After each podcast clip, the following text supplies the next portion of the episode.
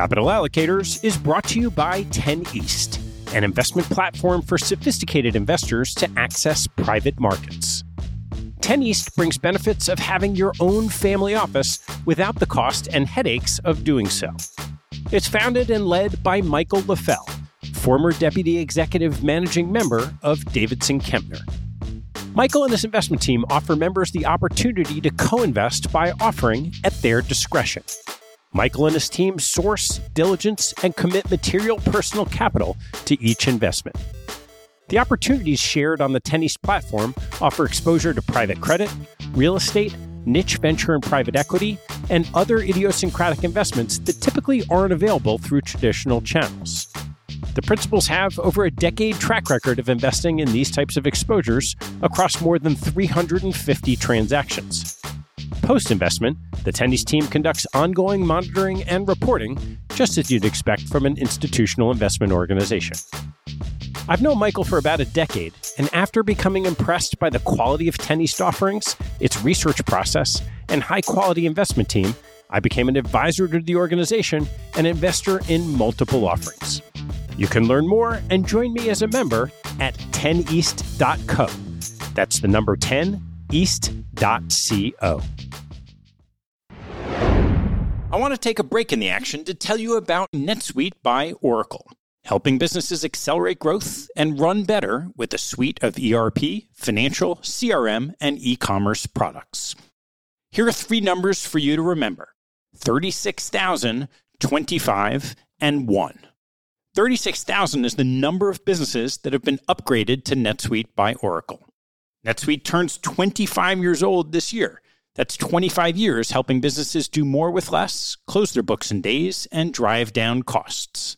And one, because your business is one of a kind. Get a customized solution for all your K P Is in one efficient system with one source of truth. Manage risk, get reliable forecasts, and improve margins. Everything you need, all in one place. Right now, download NetSuite's popular K P I checklist designed to give you consistently excellent performance, absolutely free, at netsuite.com slash allocators. That's netsuite.com slash allocators to get your own K P I checklist. netsuite.com slash allocators. And now, back to the show.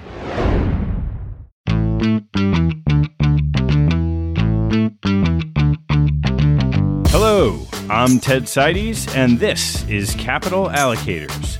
This show is an open exploration of the people and process behind capital allocation. Through conversations with leaders in the money game, we learn how these holders of the keys to the kingdom allocate their time and their capital. You can keep up to date by visiting capital allocators podcast dot com. My guest on today's show is Andy Golden, the president of Princeton University's Investment Management Company for the last twenty-two years, having grown from three billion dollars at the time of his arrival to twenty-two point five billion dollars today. PRINCO has been among the highest performing endowments in the world. Andy came to PRINCO from Duke Management Company, where he was an investment director, and received his formative training in the business working for David Swensen at the Yale University Investments Office. Andy currently serves on the fund advisory boards of several well-known private equity and venture capital managers, including Bain Capital, General Catalyst Partners, and Greylock Partners. He was a founding member of the Investors Committee of the President's Working Group on Financial Markets and serves as a trustee of the Princeton Area Community Foundation and Rutgers Preparatory School. Andy holds a B A in philosophy from Duke University and an M P P M from the Yale School of Management. Our conversation discusses Princeton's endowment two decades ago and today, including its strategic advantages as an institution, shifts in thinking about asset allocation, decision-making, team development, and partnership with managers. Andy's long tenure in the seat, his insight and wisdom provide a treasure trove of information about how a top endowment manager practices his craft, and his subtle wit always keeps things light. I hope you enjoy the show. If you do, please tell a friend, just one, and help spread the word. Please enjoy my conversation with Andy Golden. Andy, thanks for joining me. My pleasure. you have been here at Princeton for a while now. twenty-two years. twenty-two years in the same seat. So you started your career as a professional photographer, which is not the normal path to endowment management. How did you get from being a photographer to running the show here at Princeton? You know, I was a photographer really as a day job supporting artistic aspirations. And what interested me in photography was the idea that maybe I could do some art with it. And I remember getting very excited when I finally landed a day job in photography, as opposed to before that, I was basically carrying heavy things. And I drove a truck a little bit. And then, of course, I had a lot of bartending. So I finally got the photography job. And along the way, after some uh, geographic moves, I ended up in the in-house advertising photography group for a department store. And I ended up kind of moving up the de facto ranks and getting involved in management. I was the assistant to the manager, not the assistant manager, uh, of this uh, ten-photographer studio. And that actually got me interested in organizational issues. I was a philosophy major undergrad, and I had not taken anything practical. The philosophical photographer. Yeah, yeah. But, you know, trying to uh, organize a bunch of folks to throughput work, I stumbled on this economic principle of adverse selection, that if you treat people really badly, then you're unlikely to get really great people working for you, and it creates a vicious cycle. So I had this notion that maybe there'd be a better way to let workers share in the gains, the productivity gains that they uh, maybe they could produce. And uh, I knew I needed to learn more. And so I applied to the only management program that would even look at an application like mine, which was the Yale School of Organization and Management, as was called back in those days. And sure enough, I got in running an application about employee ownership, of all things. The woman who's now my wife had a wonderful opportunity land in her lap that meant that I should defer, and I did defer my admittance for a year. Again, with no economic training, though I understood the idea of a free option, that I had the free option to try something completely different. And the option would be that if I didn't like it, I could go to school. If I loved it, I didn't have to go to school. And so what I did is I went through the newspaper, saw an ad, took a math test, and started to work in a very small money management firm outside of Philadelphia, doing technical analysis. I was essentially a human Bloomberg machine. Bloomberg had just kind of gotten started. This is uh, nineteen eighty-six, but we had a system called Quotron, and I would read numbers going across the screen and calculate them with my left hand and draw charts with my right hand. And it was really exciting to really be enmeshed in the market in that way. That was intense. And so I didn't like that job enough to stay, but I I was fascinated by the market. And so when I went off to school, I wasn't quite sure what I wanted to do. And investing was interesting to me, but I was concerned that it wouldn't be fulfilling as a long-term career because of the lack of kind of social impact. And I heard about this thing called socially responsible investing. And I thought, as many people, you know, of that age think, wow, that, that sounds like cake and eat it too. I need to learn more. And I heard about this guy who had recently started working in the Yale Investments Office, who had done community economic development work. And I was so naive about the world of investing that I didn't realize that those were two very different things. So I, I went for Dean Takahashi. Dean Takahashi. Uh, and I wasn't sure if that was his name or his title. But I went off for an informational interview, and within somewhere between three and eight minutes, he convinced me that socially responsible investing was a silly concept and certainly not a way that, not how I would want to spend my career. But if I was interested in doing good while investing, they were looking for an intern in really what was ground zero at time T plus two yeah. for this revolution that you know well, the Takahashi Swensen model of investing. I can't I'm not allowed to use the Y word, yes, uh, the, the endowment model. And that, I just felt like the luckiest guy. I'd found a, a job that was just so fascinating, and I, I would have stayed there, but for, as you know well, there's an economic issue that endowment management did not pay very well. That was okay. I was I had bought onto that, but Yale paid particularly poorly, and um, you back know then, back, back then, then yeah. back then. But uh, so uh, Dave Swensen, I asked for his help, and he got me an offer to come to Princeton for triple my compensation. I got my own offer to go to Duke, the, my alma mater, undergrad, for double. So I took the Duke job, and everyone in the Yale office applauded, not just because they were happy to see me go, but because it meant that finally there was a data point of someone who wouldn't put up with the pay scale there. So I went off to Duke, and then eighteen months later, Princeton called and said, hey, instead of actually being number two person in the office, we got some things going on here where we have a slot to run the uh, university office. Yeah. And that was twenty-two years ago. What? Almost as long as it took to tell the story. Yeah. Yeah. So what what was here when you arrived, and what did you felt you needed to change in the first couple of years? Yeah, th- there was very little here here when I arrived. And it's an interesting story about, in some sense, Princeton was a victim of its own success. It's investment track record of what was then a three point some billion dollar endowment was very, very, very strong. And so it hadn't really been motivated. There wasn't that much broken to to fix in, you know, at least in the trustees, you know, the governance powers minds. You can understand why. But Princeton had built up this long track record of success in an unusual way.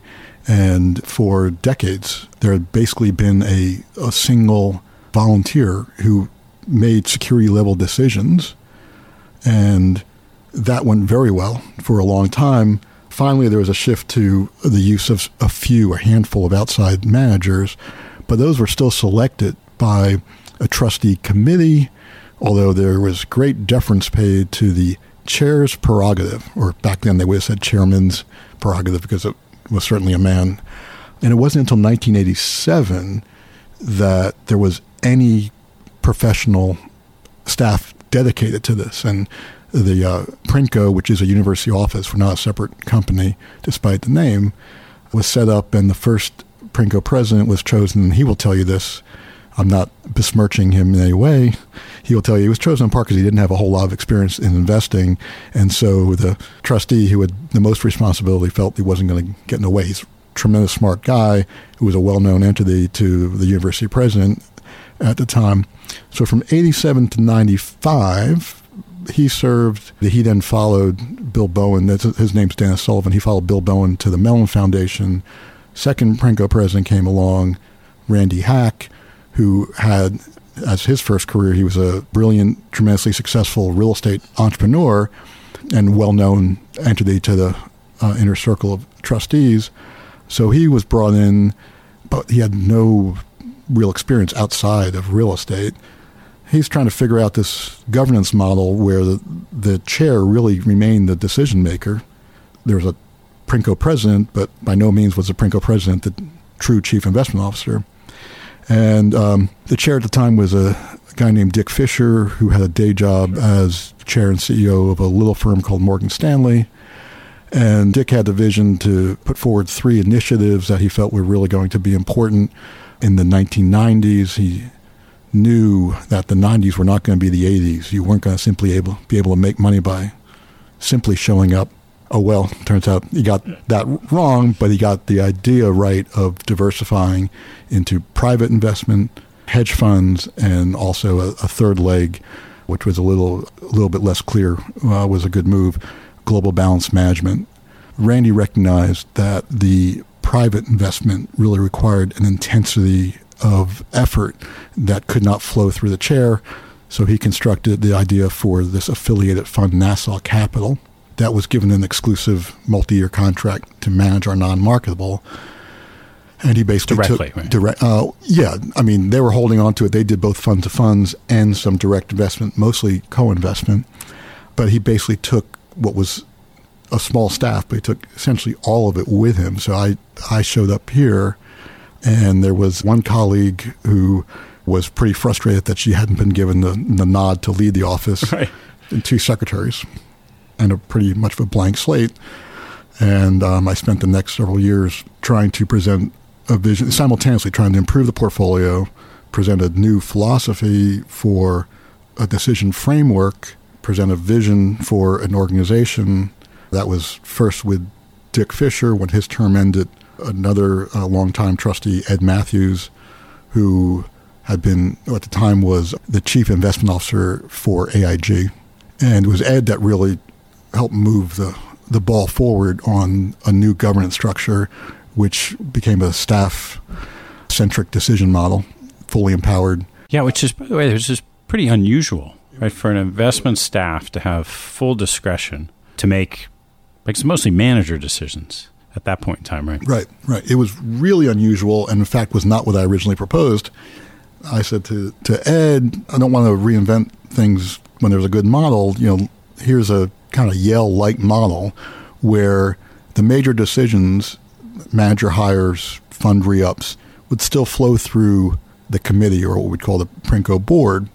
There'd be a lot of kind of benefit of the doubt given that we, there's a presumption that if recommendations were... Innocent until proven guilty. Yeah, yeah, you know.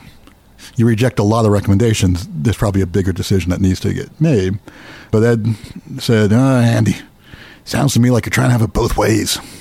You know, we're empowering you and we're going to hold you account- accountable. And that, that was... It's powerful. That was a big deal. And it, would, it did come with a little bit of the risks I was afraid of. And the, the biggest concern was that the PRINCO board would not feel true ownership and therefore... might get more concerned during tough times. Yeah, sure. And frankly, that wasn't a real problem because that authority model was almost immediately tested in ninety-eight when there was a little bit of an emerging market and then bigger crisis, the long-term capital yeah, sure. crisis. But it was more that the board was would show up and say, what are we doing here? That you're, there's no decisions for us to make. We're busy people. Yeah. You know, so we had to try and educate them about the importance of paying attention to us, that they were to us the way we are to our external managers, that we really need to know what's going on. So as you framed out a way of thinking about managing this pool of capital, what were the core beliefs that governed how you were going to go about structuring the portfolio? Then we talk a little bit about asset allocation and how you actually did it. Well, buy low, sell high was that's, one. That's, that's a good one. Yeah. No, I mean, in all seriousness, I think it's a basic business principle about thinking about what you're trying to accomplish and where do you have advantages naturally, where can you acquire advantages, and where uh, might you have the disadvantage that's unchangeable. And, you know, so that's where you quickly get to the use of outside managers. Let's start with that. Why, why outside managers and not internal managers? I think, you know, the arguments are pretty clear that for any activity that we might pursue, and we pursue a lot of them, there are firms bringing just a whole lot more bandwidth. I won't even say firepower. I don't think that the people who work there are smarter than my colleagues, but they're focused. And, you know, they're structured to reward and they're culturally just about really getting into the weeds. And, you know, it's hard to imagine us doing that across such a varied portfolio and competing well in each against, yeah. you know, these specialized firms. You could take the approach of, well, then don't try and do it everywhere. Just do it in some areas or maybe even just one area. And I think where you run into problems there is from an organizational dynamic and a culture. And, you know, the rhythms of those decisions are so different that it's hard to bring a, a unified approach, mindset, unified talent. You know, there's a, a reality of the compensation market that in the private sector, comparing private to private, security selection, in-the-trench work gets paid a whole lot more than fund-to-fund work. Mm-hmm. And so even though to this day, places like Princeton operate at some discount to the private sector on the fund-to-fund basis, not much, but still some, it's a huge discount to the front line. You know, this is the issues that Harvard, you know, had. And it's even worse than that. Not only are we at a disadvantage in terms of that compensation element, in terms of attracting and retaining people, there's a danger that it weakens an area where we have an advantage, which is this sense of mission.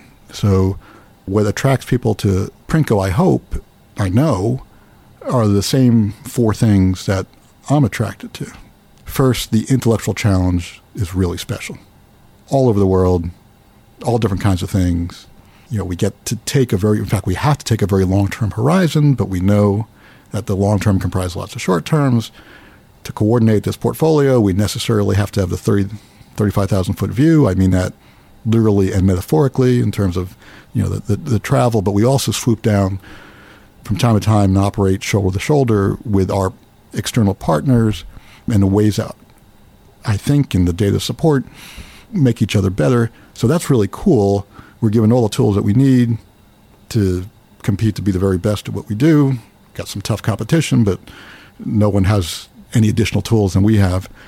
You know, but that's, the third one is really the distinctive, the sense of mission. And frankly, operating at a slight compensation discount underscores that and makes you feel really good. You know, the fourth one, I used to stop at three because that's what the rhetoric coach would tell you, have three points. It's only three points, yeah. Yeah, but the fourth one that I realized is that I get to come to work every day with colleagues who share, you know, interest in that those same three. Again, that's all culturally that we feel really good about what we're doing, and we feel that we're delivering a bargain, you know, to our client, which is kind of us, but we're delivering a, you know, a bargain. So that's that's that's yeah. why. So that's a first tenet, was the use of external managers. And what are the other key advantages or disadvantages that you have sitting here? Well, the, you know, I mentioned that the long horizon is a potential advantage. There are some other ones, like the fact that Princeton itself and then Princo has augmented this. We're an attractive client, and that's enmeshed in the ability to take a long term. You know, there's um. There's a saying that good clients make for good architects. It's also true that good bosses make for good workers. And so the fact that our governance structure is filled straight up and down the line with people who really are not just brilliant, but get it, like, you know, understand investing. And so, you know, getting back to that buy low, sell high, it means you're buying when everyone else is selling and selling when everyone else is buying. It means you got to be contrarian. And it means that you got to be able to do some uncomfortable things. And people who understand what you're doing will allow you greater units of discomfort. And they will also allow you to optimize that discomfort, spending them in ways that are counter to conventional wisdom. So, you know, we got this loyal network, it's information network of Princeton alums, but also Princo alums or manager. So why wouldn't I want to exploit that intelligence? And, and, and you know, I don't want to compete against those managers. I want to kind of work with them. So I think those are, uh, you know, some of the uh, obvious ones. You mentioned the, a potential long horizon. Most of the time, people in a in a seat like yours talk about having a long horizon. So why don't you talk a little bit about the word potential in that phrase? Well, first of all, yeah, talk about long and what we mean by long. Uh, there's a phrase we use here that we actually think B L T, we think beyond the long term, because a lot of people say, you know, long is ten years or something. And I think, well, I'd like to push our thinking on that. You know, I'd like to not just produce the best possible results over the next ten years, but I want to make sure that in doing so, at the end of those ten years, we have a program that really looks like it's got unfair advantages for the next ten years. So, you know, that's that's... pretty good if you can do that. But the real horizon is not what you claim your horizon is. The real horizon is this thing that you maybe don't even discover until after the fact. It's how long can you go with a large amount of discomfort without changing your path inappropriately.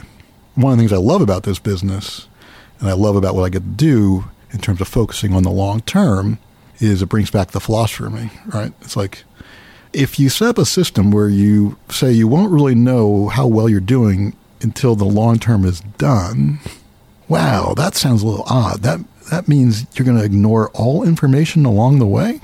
So being able to figure out when you should pay attention to the short-term disappointment is really interesting. And I think that speaks to another advantage that we've had to develop around here, which is both the appreciation of theory. We don't use theoretical as a term to denigrate something. We use it to mean not empirically based.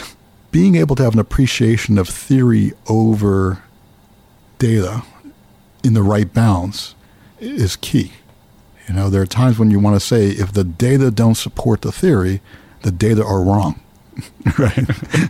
and, uh, you know, so anyone listening is scratching their head at this point, and you can say, see why this is an acquired advantage, because when I used to say this stuff one year, two years into it, people would scratch their heads and say, what are you talking about?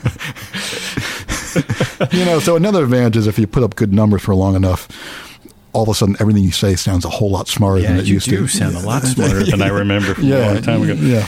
What's an example of, let's just talk about a manager, and it would be a specific manager, of what happens when a manager is going through a tough period of performance. Yeah. What are you doing to figure out what's right, the theory or the data? We want to talk about, in the first instance, what's the simple explanation, the kind of attribution, but we don't want to get too involved in that. You know, attribution studies tend not to be worth the paper they're written on, and I, believe it or not, can go on long about that. I think that's a kind of step into the, what, what's really going on here, guys? And let's let's talk about not what's happened, but what we think, what the future might look like. So let's go through a portfolio and understand what your arguments are for this position versus that position, and see if we can get, you know, confidence in from from that perspective. You of course want to, maybe the short answer is you want to just re-underwrite. And if if you've have experience like we have of investing with people who don't have a long track record, it's not that unusual. It doesn't feel that strange to invest despite a recent bad track record. It's, it's not that much, no, no big deal. You know, so what are we trying to think about? We're trying to think about who the people are, what m- motivates them, and what are they doing? Do they have a an approach that can give them an edge, and do they seem to be executing on that? You know, you rarely have to relook at that point at some of these other kind of agency issues. People tend to develop bad habits when things are going well in terms of separating interests with clients, not when things are going uh, badly, although it may be an opportunity to to re-examine some of those collegially with our partners and see if there's a some strengthening there. But, you know, you're really looking at things to just kind of understand the, the hows and whys. It's one of the reasons why there's a bunch of strategies that we don't invest in, even though others have made a ton of money. But we know that when the bad times come, we would not be able to do anything to give us confidence to continue. So what what's are, what are examples of those? You know, any, any black box, yeah. You know, any trading strategy where someone's just got a market feel. Someone may have also flipped heads, you know, one hundred times in a row up to that point, and now they've just done tails. So as you espouse the goals for the pool of capital, I was surprised to see a very high return goal, at least in these market conditions. And the reports say, I mean, the annual report of, of PRINCO says above ten percent a year. And then you want to generate high returns, beat market indexes, beat your peers. How do you set up your asset allocation to try to get at those goals? Yeah, although the above ten percent is shorthand. It's, you know, we think about things in real return space, sure, and then we're assuming, you know, a reasonable level of inflation. And this is a conversation I think we all need to be sensitive to, and both the recent market, but also going forward, is you got to be consistent in what you're saying. If you think inflation is going to be low, then your nominal return is going to be low, but that's not so bad. I would sign up for that any day. You know, if I can make five or six percent real compounding forever, I would sign that. And what's approximately the spending of the university? Well, the uh, spending is probably going to average a little north of five, according five to our nominal framework. Or five. Five. Well, in any given year, it's nominal, but it grows. You know, so to correct what I'm saying, if someone said, if Devil walks in and says, here's a contract, you can earn exactly five percent real, I'm not sure I would do that. We'd have to readjust our spending approach. But if they said something closer to the six, you, for sure, you would do that. So your asset allocation question, we think about asset allocation a little bit differently. I'll give you the answer I would have given to you three years ago, and then I'll give you the answer Great. today. The answer three years ago would have been, we think about asset allocation a little bit differently. We very explicitly and intentionally divide our asset allocation decisions up into two buckets. The, the longest horizon bucket's called our policy portfolio, and it's constructed in a valuation-independent framework. That means we're not looking around at what looks particularly good right now or bad. We're saying, what are the kind of core beliefs about investing, the way asset classes perform, and what are their characteristics, and what are our distinctive circumstances, including our objectives as an investor, and create this default position, this neutral position that addresses that. I think a lot of investors fail to recognize that there is no one right portfolio. It's right for what you're trying to achieve. Princeton should have a very different portfolio than my eighty-nine-year-old mother should have for so many reasons. Even though they're both going to live forever. Apparently. yeah. yeah. Uh, Mom, if you're listening, I, I want that to happen. I, I, uh, you know, so you, you think about things like how much illiquidity can you tolerate, et cetera, and you create that base level positioning. It's then in step two that we say, is there anything unusual going on either in the world or with ourselves that suggests that we need to recognize a midterm target that's different from our long-term target? And so that, that's the three years ago framework. Right. And what, I don't know if it's varied that much, but that baseline long-term independent of market conditions asset allocation, what does what does that look like roughly? You know, we, we have to earn a lot of money, so it's equity biased. If we just kind of go around the pie chart, it's ten percent dedicated to domestic equity long-only managers, six percent to other developed markets longish-only managers, ten percent to emerging market public equity managers, twenty-five percent in the category we call independent return, subset of what the world calls hedge funds, what many others call absolute return, twenty-five percent in private equity as a long-term target, that's venture and buyout, nineteen percent in real assets, that's real estate, energy, timber, some other things in public and private format, and then if I said that right, at least five percent in fixed income. Right. You know, the midterm allocation is quite different from that. For the first half of the twenty-two years, those differences were all intentional. You know, we could see there were such dislocations in markets that even we, you know, felt confident in swinging hard at them. What's g- give an example of that from back then? You know, decrease your domestic equity exposure as much as you can tolerate in general and against the tech sector in particular, and move it into emerging. Within domestic, put as much as you possibly can into value. And so so we we did well coming, you know, at least relative basis coming yeah, out okay. of the, the bubble because of that. You know, what's gone on for close to the second half of that twenty-two-year period was this, we developed unintentionally an extreme overweight to private equity. Through the crisis.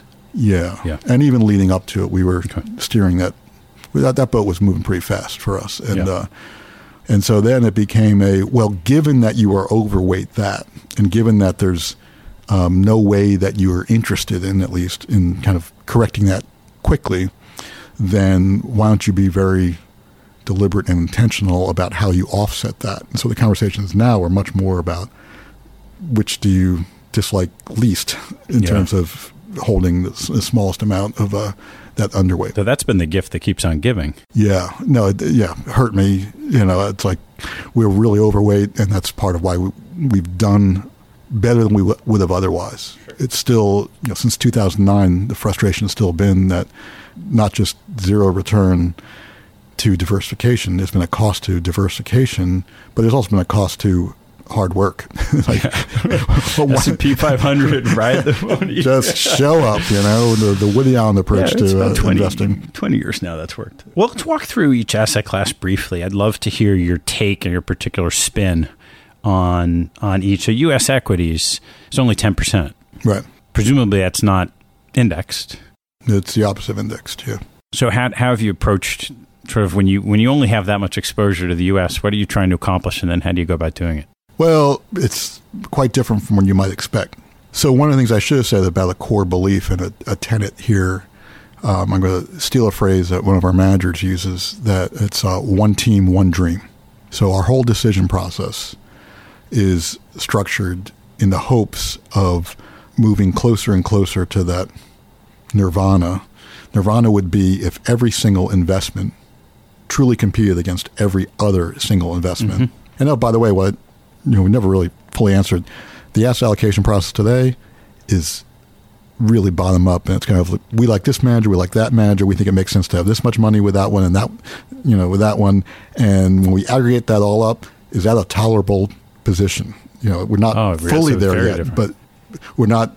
We don't articulate it that way. We think the construct is still helpful as a just a uh, almost a trail markers, but um, more often than not, if there's a manager that we like, but it would put us over the, the kind of allocation, that's when we talk to the board about changing the allocation. Do you change the allocation, or will you just port over the exposure, which is another sort of viable? So if you had a framework of an asset allocation and you had too much in U S equity, you could either short out or swap it into developed yeah, market equities. We, we, we do a little bit of that, but it's in the first instance, it's more like, well, that ten percent in domestic equity is an arbitrary number. Do we really think it's much better than nine percent or eleven percent? Well, it depends how you make it up. So that gets us back to the one team, one dream.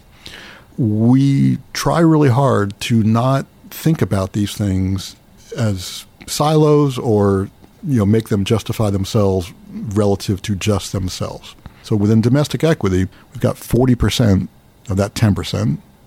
Your listeners can do the math. It's about four points with just one manager.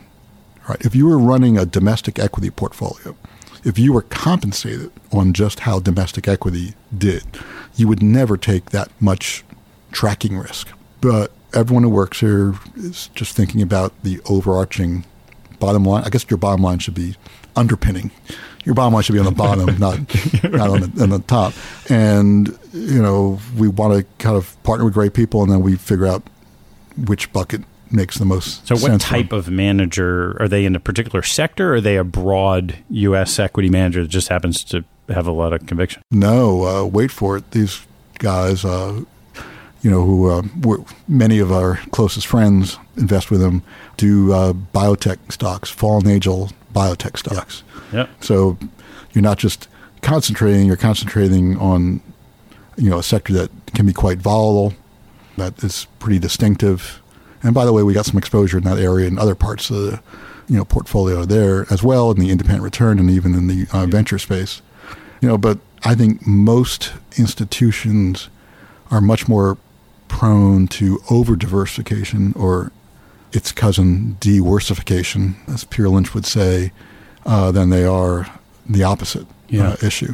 And that's where a lot of this, again, all is of peace. If you've built up confidence in yourself, your own team, but also you've inspired kind of confidence from the governance structure. You can do those things. You can do those things, and you, you feel like, well, if I do have an advantage that others don't have, uh, which is the possibility for uh, lessened agency issue drag, the mm-hmm. fact that others don't live with us day to day, and so we can do things, you know, they, they might be concerned that we'd be doing things that they wouldn't like, but when you build the confidence, then you can say, well, look, you know that we're right. have this four percent position.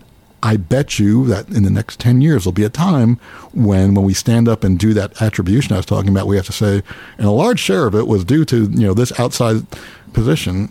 Oh, well, you know, right. remember right.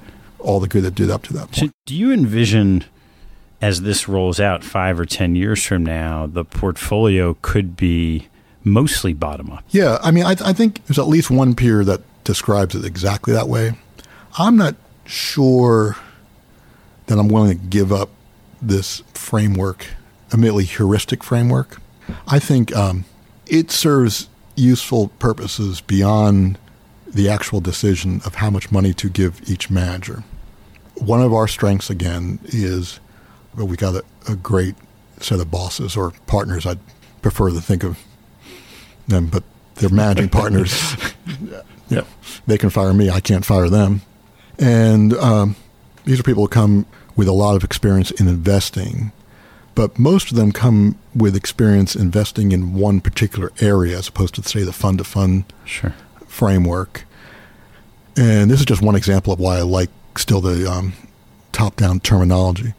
And so if you come and you're um, used to investing in buyouts, liquid buyouts, you might look and say, you know, you're less familiar with real estate, and you say, boy, that real estate performance has not been nearly as good as buyouts.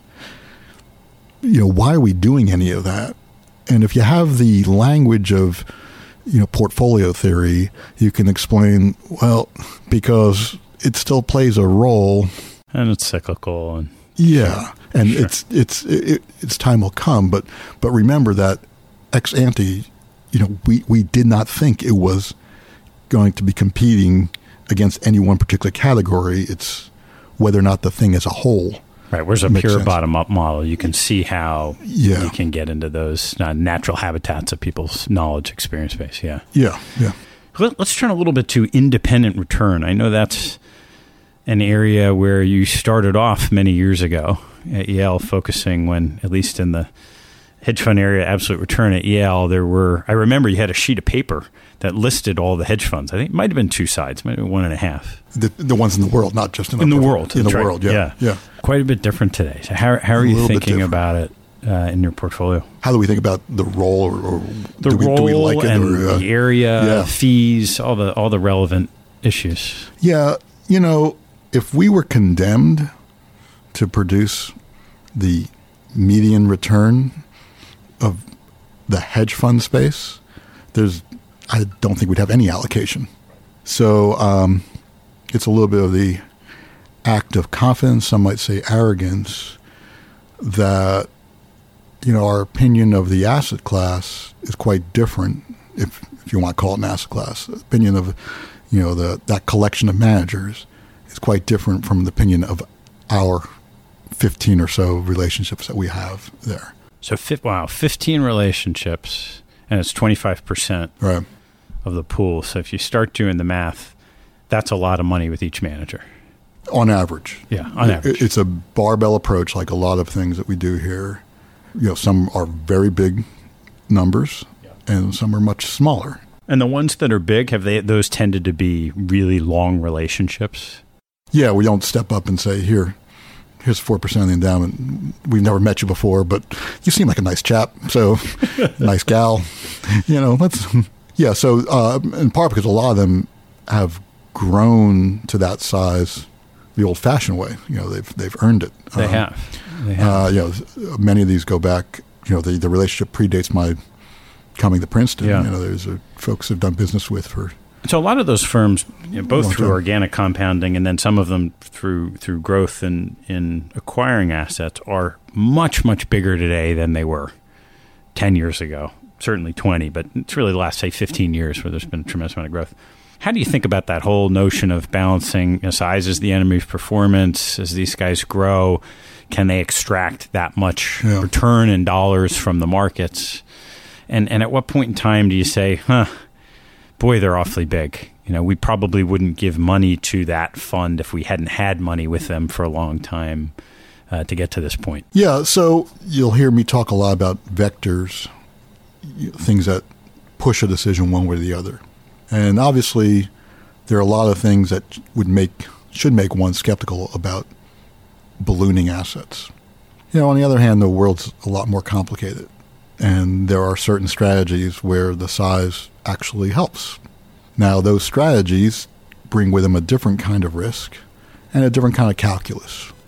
You know, there are some who have been very successful at keeping a war chest through long periods of time so that when there's a highly motivated seller who really needs help with a problem, the fund can step forward and, you know, write a billion dollar check. So whether or not that's a approach that is attractive depends upon some implicit calculations that you're making. the drag of that dry powder. And how often are they going to get versus how to often yeah. and how big is it going to be? Right.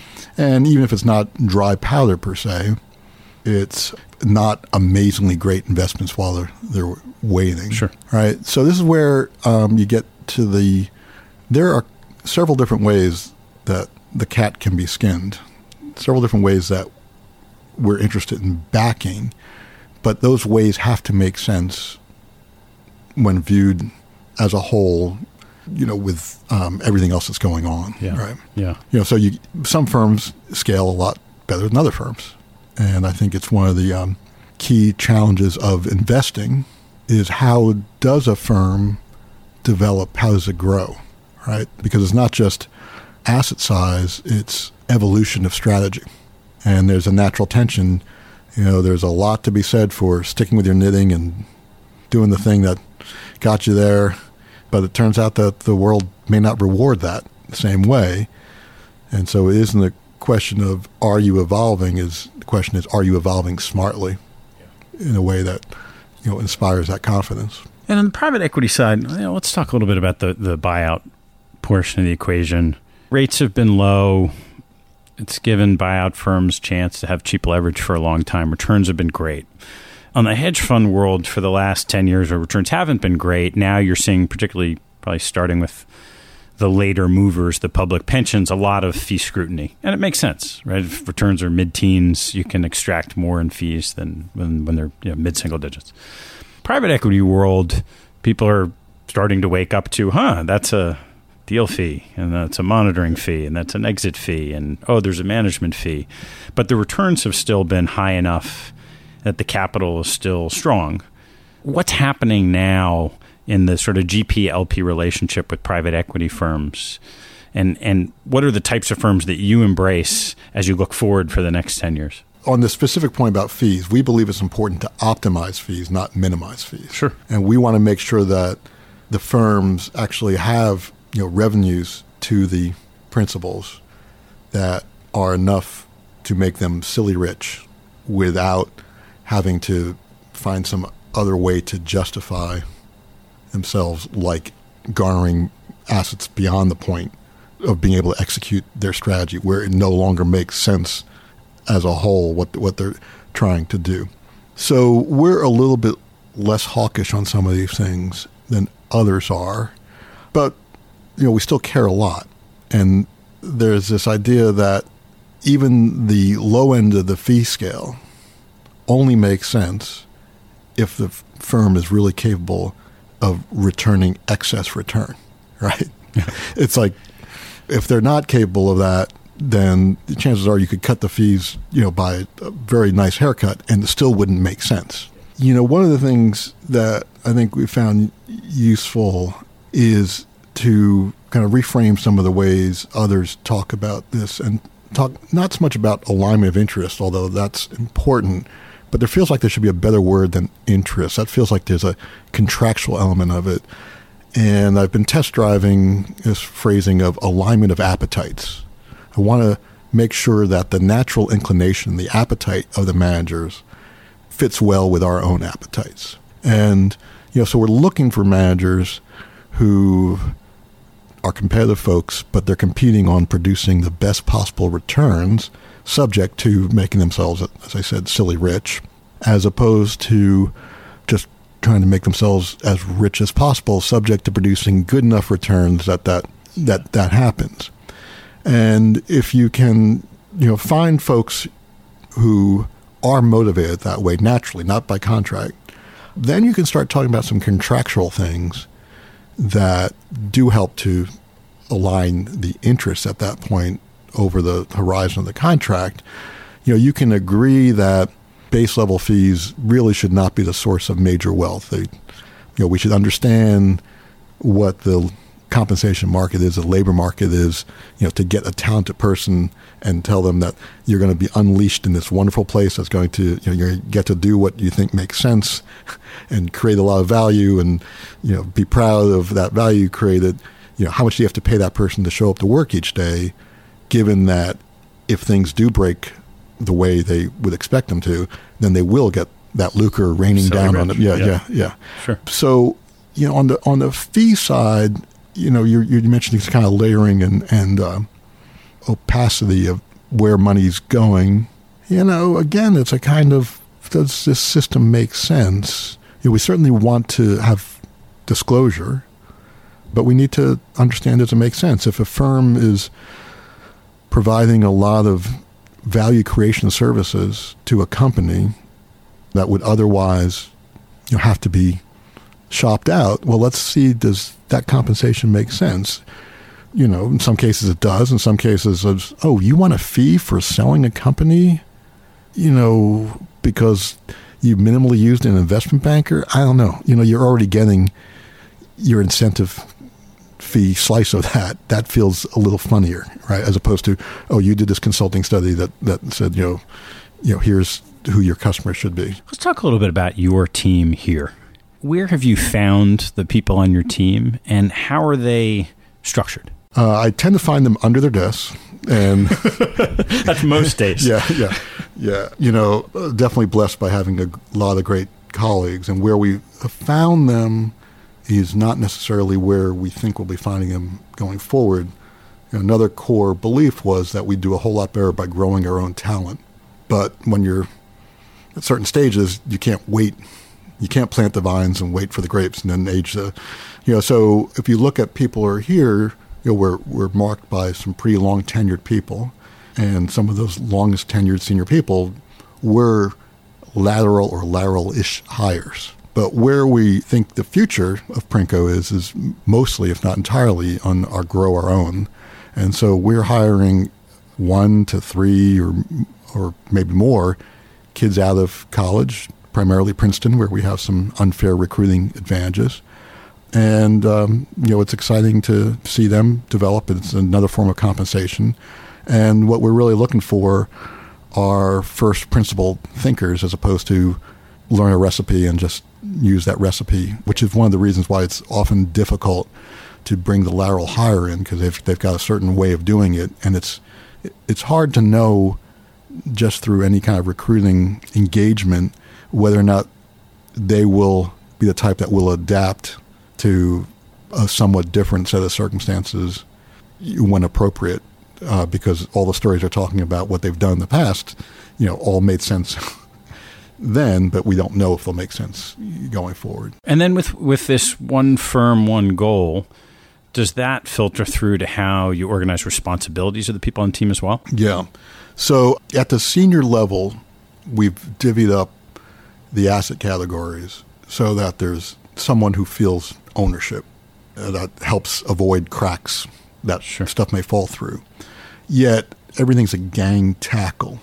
And I'll explain that in a second. I'll say at the junior level, we've experimented lots of different ways, and they tend to change depending upon who the athletes are, of giving people broad exposures, not necessarily always cross-sectionally. Sometimes it's serially over time, to try and give them the ability to compare and contrast ways of thinking, to to make their lives more interesting. It helps us recruit people when they feel that they're at less risk of being pigeonholed into something.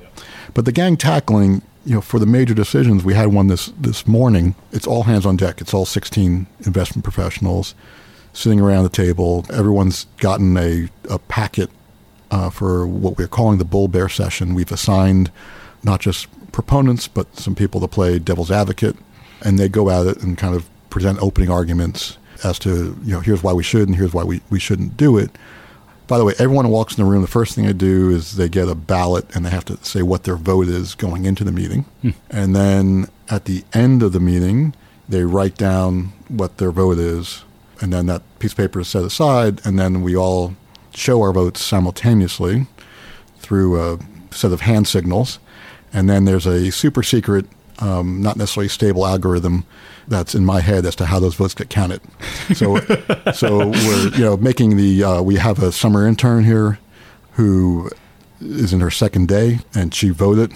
It turns out that her vote doesn't have quite the same weight, you know, as as yours, perhaps. Well, maybe as much as mine, but not as much as, you know, my colleague John Erickson, who's been here for nineteen years. And so, you know, that's that kind of one team, one dream gang tackle. you know, to process information efficiently, it's not everything we're doing is all the time, right. everyone involved. So you have to create a, a deal team. Yeah. Uh, and that gets constructed. There's certain tendencies of people who do more work in a category. There'll be mostly representation of that, but there'll be someone else who is getting a a visit into yeah. that world.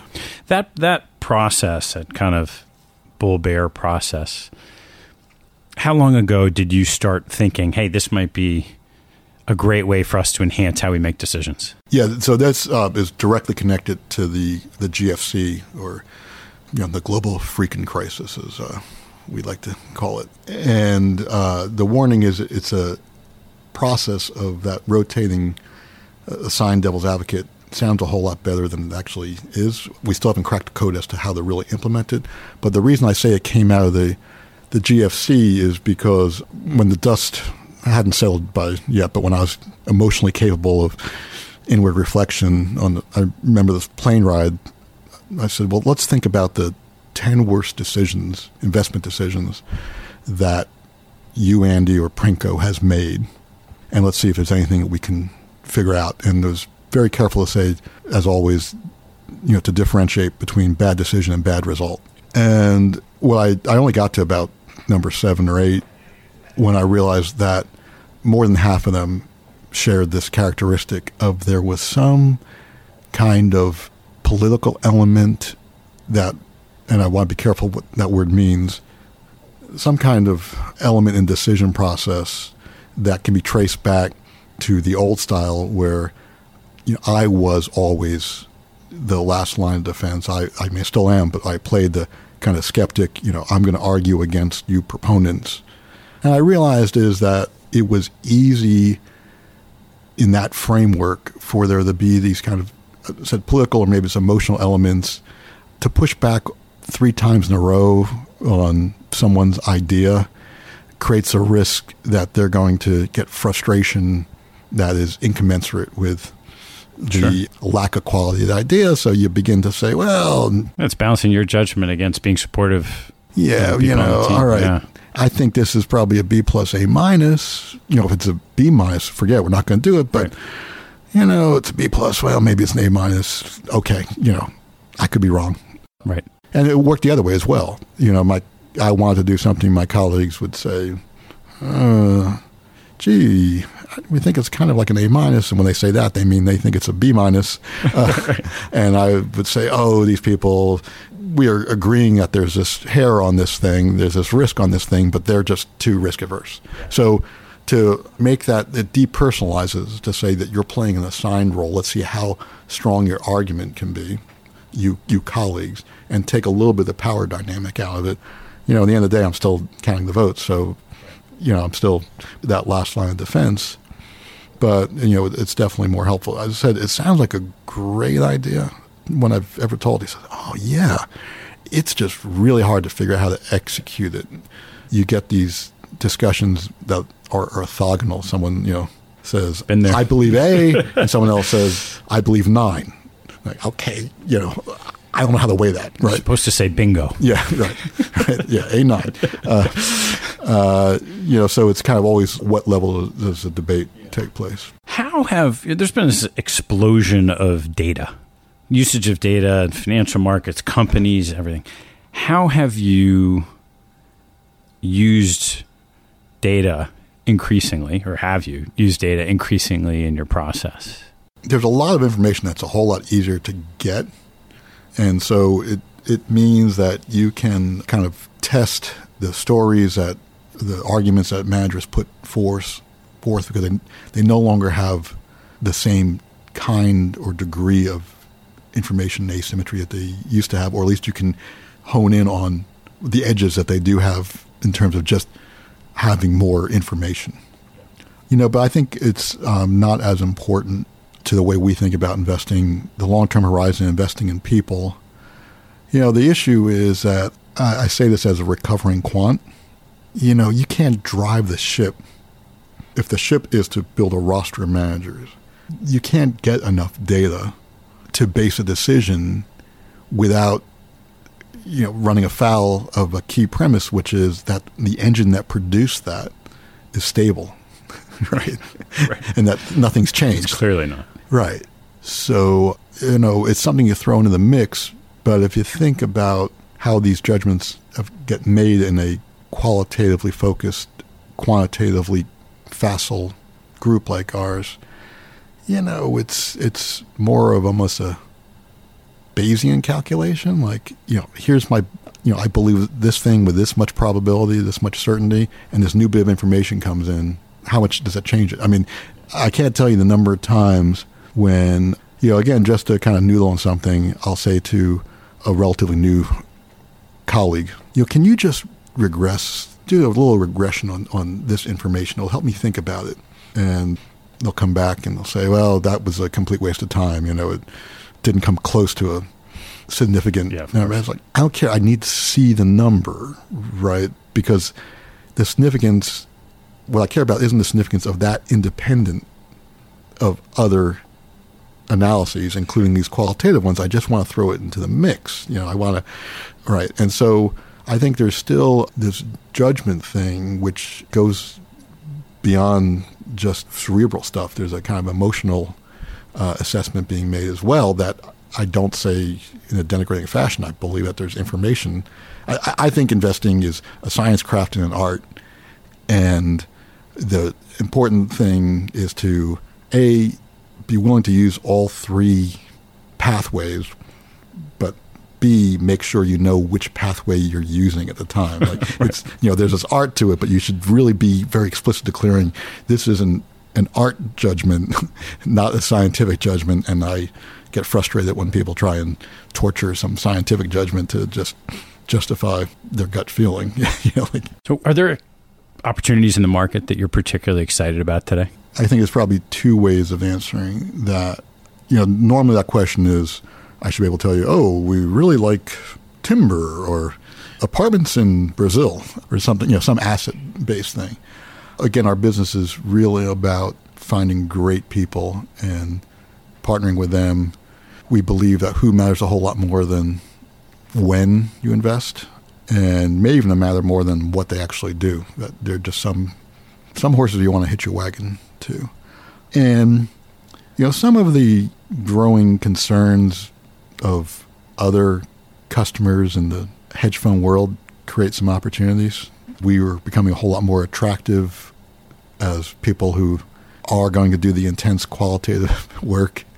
You know, the managers often have to choose between smart clients and rich clients, and rich clients are a lot easier to deal with, you know, until they're not. You know, so I think there's some some firms that we're pretty excited about, and I'm not going to tell you about it because I don't want to create competition. I also don't want to let my other son know that this is my favorite son. Yeah, uh, of course. You know, I think that it's a time, again, where it may be better prospects a little bit more off the beaten path. Mm-hmm. I felt that for a while now, but twenty years? Yeah. You know, but, but certainly in oh nine, you didn't have to get cute. Right. Sure. That's when it was really good to be yeah. rich. Yeah. Yeah. Yeah. And and how about risks that you're concerned about in the markets? Yeah. In the markets, you know, there's the, the obvious one, and this will make this very dated. You know, I assume that people will be listening to this podcast thirty years from now to... Probably a safe assumption. Yeah. You know? uh, or Timeless, as, as yeah. many people will be listening to it thirty years from now as, as, as tomorrow. Uh, you know, but wow, it feels like there's a lot of potential volatility in fundamentals in the world, and that doesn't really seem to be in a lot of prices. Yeah. Prices make more sense if you just simply in kind of your base case assumption. Right, interest rates are so low, so therefore asset prices uh, are high. Yeah, sure. You know, that again cross-sectionally makes sense, but seriously, shouldn't there be some premium for the world waking up to some kind of shock? It seems that all the time people always feel that this is the most risky time, but you'll you'll find someone who will say that. Yeah. Right. I'm not saying it's the most risky time, but I'm willing to say, oh, okay, there's some. Definitely, there's visible some risks that usually aren't visible, and I think that may be because they're usually not as prominent as likely to. You know, yeah, to, and and do you do anything about that in managing the portfolio?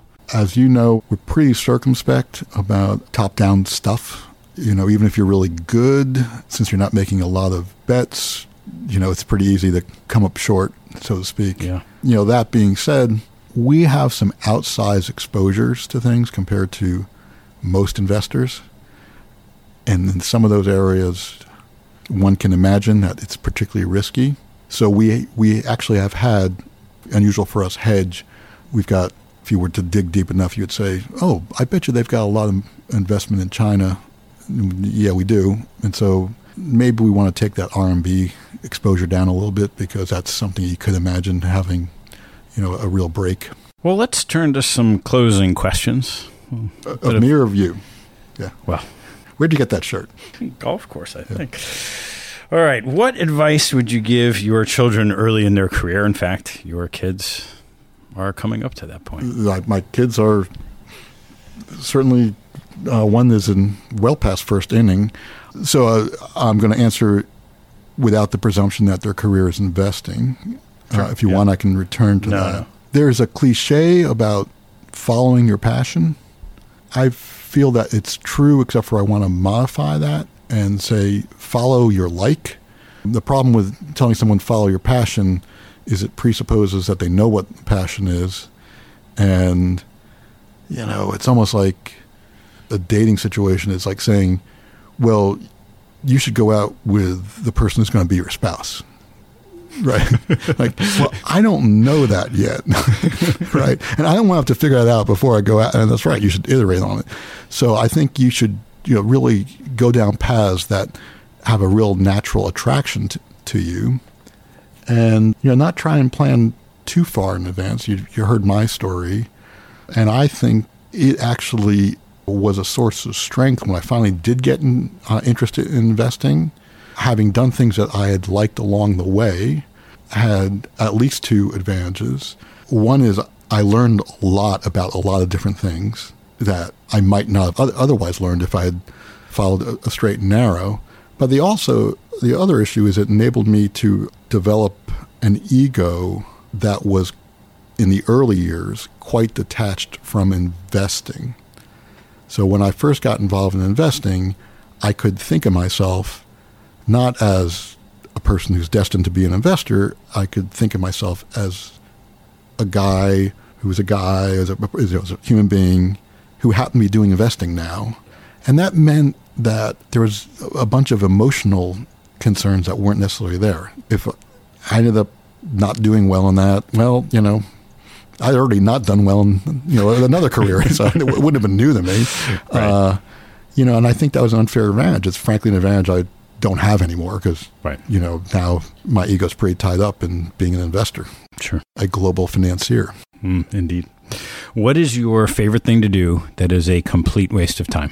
I There's a particular solitaire game called Spider Solitaire that is a guilty pleasure because every time I'm doing it, I'm thinking, oh, my God, you know, there's no justification for this. And unlike the classic Klondike solitaire, whatever it's called, th- this one has a little bit more skill to it, uh, emphasis on a little bit. I would choose that over some other activities because there's, you know, like I could say, I like stand-up paddleboarding, but that's not a waste of time. That is, you know, making me healthier. You know, I'd. Yeah, well, um, you are a stand-up guy. I am a stand-up guy, yeah, yeah. What phrase that your mother or father repeated to you over and over again most stuck with you? You know, my parents would say, whatever you do, do well, right? And that, unfortunately, stuck with me because, again, it raises the stakes. And also, it turns out that not everything worth doing is worth doing really well. There's some, you know, you kind of want to spend your effort budget wisely. You know, there are some things where good enough is actually good enough. Yeah. Uh, so, uh, you know, the, that uh, probably uh, stuck with me. What was your favorite sports moment as a participant or a fan? You know, I, I no one ever has mistaken me for an athlete. I remember that. Yeah. The softball yeah. team. Yeah. Yeah. But I went, I went to an extremely small school, high school. And so I was able to compete in varsity sports.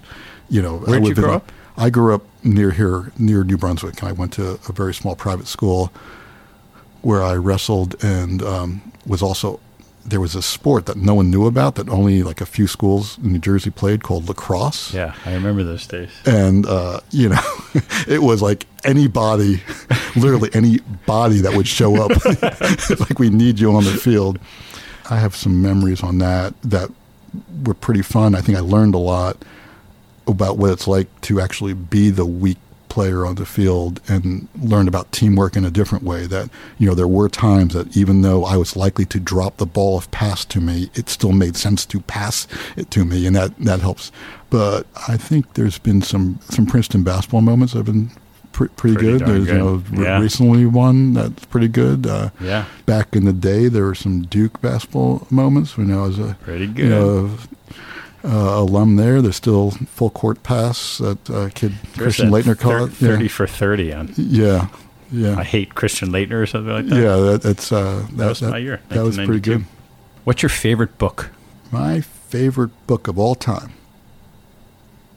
Well, you know me. It's it's, it's the good book. Is that no? Uh, sorry to offend. Um, I think it's Richard Dawkins, The Selfish Gene Concept. So that thought of, instead of thinking about genes as the way entities reproduce, as the way organisms reproduce, if you think about organisms as the survival mechanism for genes, that was a moment that blew my mind. Yeah, yeah. So what profession other than investing would you like to attempt?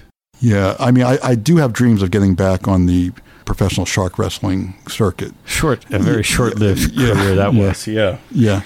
Uh, I am hoping that there is a way that I can exploit the lessons I've learned that don't relate so much to investing, but relate to organizations and, uh, in particular, what it feels like to be the leader of an organization, meaning I don't want to pretend I'm qualified to give any advice on leadership, but I am... I do have one set of experiences about uh, what it's like to be a leader, and you know how to think about how you ask for help, when you ask for help. You know yeah. when it's an okay sign when you're feeling a little overwhelmed, and when it's a sign that you know it's not.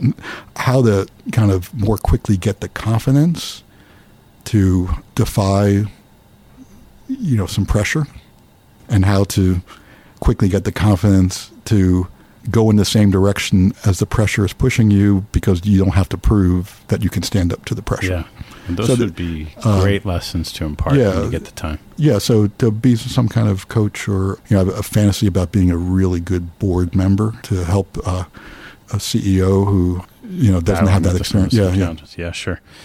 What do you know about life today that you wish you knew ten years ago? On the eve of the crisis, uh, well, that we that, that Princeton, Princeton would survive. Right. yeah, yeah. I wish I knew for sure that Princeton would survive my misjudgments. Um, I, it's hard to articulate. I think you get you get much more comfortable with the idea that there are multiple solutions. So when you're pressuring yourself to come up with the right way to fix something, one over time. Um, gets more comfortable realizing that you don't have to land on the perfect solution. You don't have to worry about the choice that seems to be the best choice not being the best choice.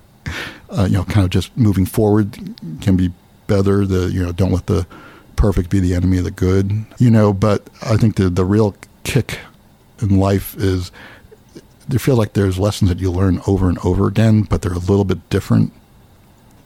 It's kind of like Bob Dylan singing one of his old songs again. It's a little bit different. Uh, you know, listen to Jerry Garcia, you know, at age fifty versus, you know, twenty-five. There's so much more there, even though it's the same lyrics. It's, yeah. yeah. Yeah. Same guitar riffs. All right. One last. I am intentionally trying to make this podcast stand out from some of the other ones. Yeah, and, and you're doing it. Yeah, yeah, yeah, yeah, uh, yeah. We're sitting down, so we're not really standing up, but that's yeah. okay. Yeah. It's uh, it's your waning days. You are ninety-eight years old, sitting in a rocking chair. Rosebud. That's what you love to do. What advice would you give yourself today? I would say that my advice would be that you should do fifty push-ups every day for the next forty years. And if you do that, you'll make it to ninety-eight. You may make it to ninety-eight other other ways, but you know, I mean, the idea of, first of all, you say ninety-eight uh, as if it's a good thing. Uh, you know, like, enough already. yeah, uh, yeah. What advice? I, you know, um, you know, enjoy your grandchildren. Uh, I, I don't have grandchildren now, but that, that's, so that, that, that's, that's yeah. uh, Andy, thanks so much for taking the time. Really enjoyed the conversation. Thank you. All right, peace. Thanks for listening to this episode. I hope you found a nugget or two to take away and apply in your investing and your life. If you've liked what you've heard, please rate a review on iTunes or Google Play to help others find out about the show. Have a good one, and see you next time.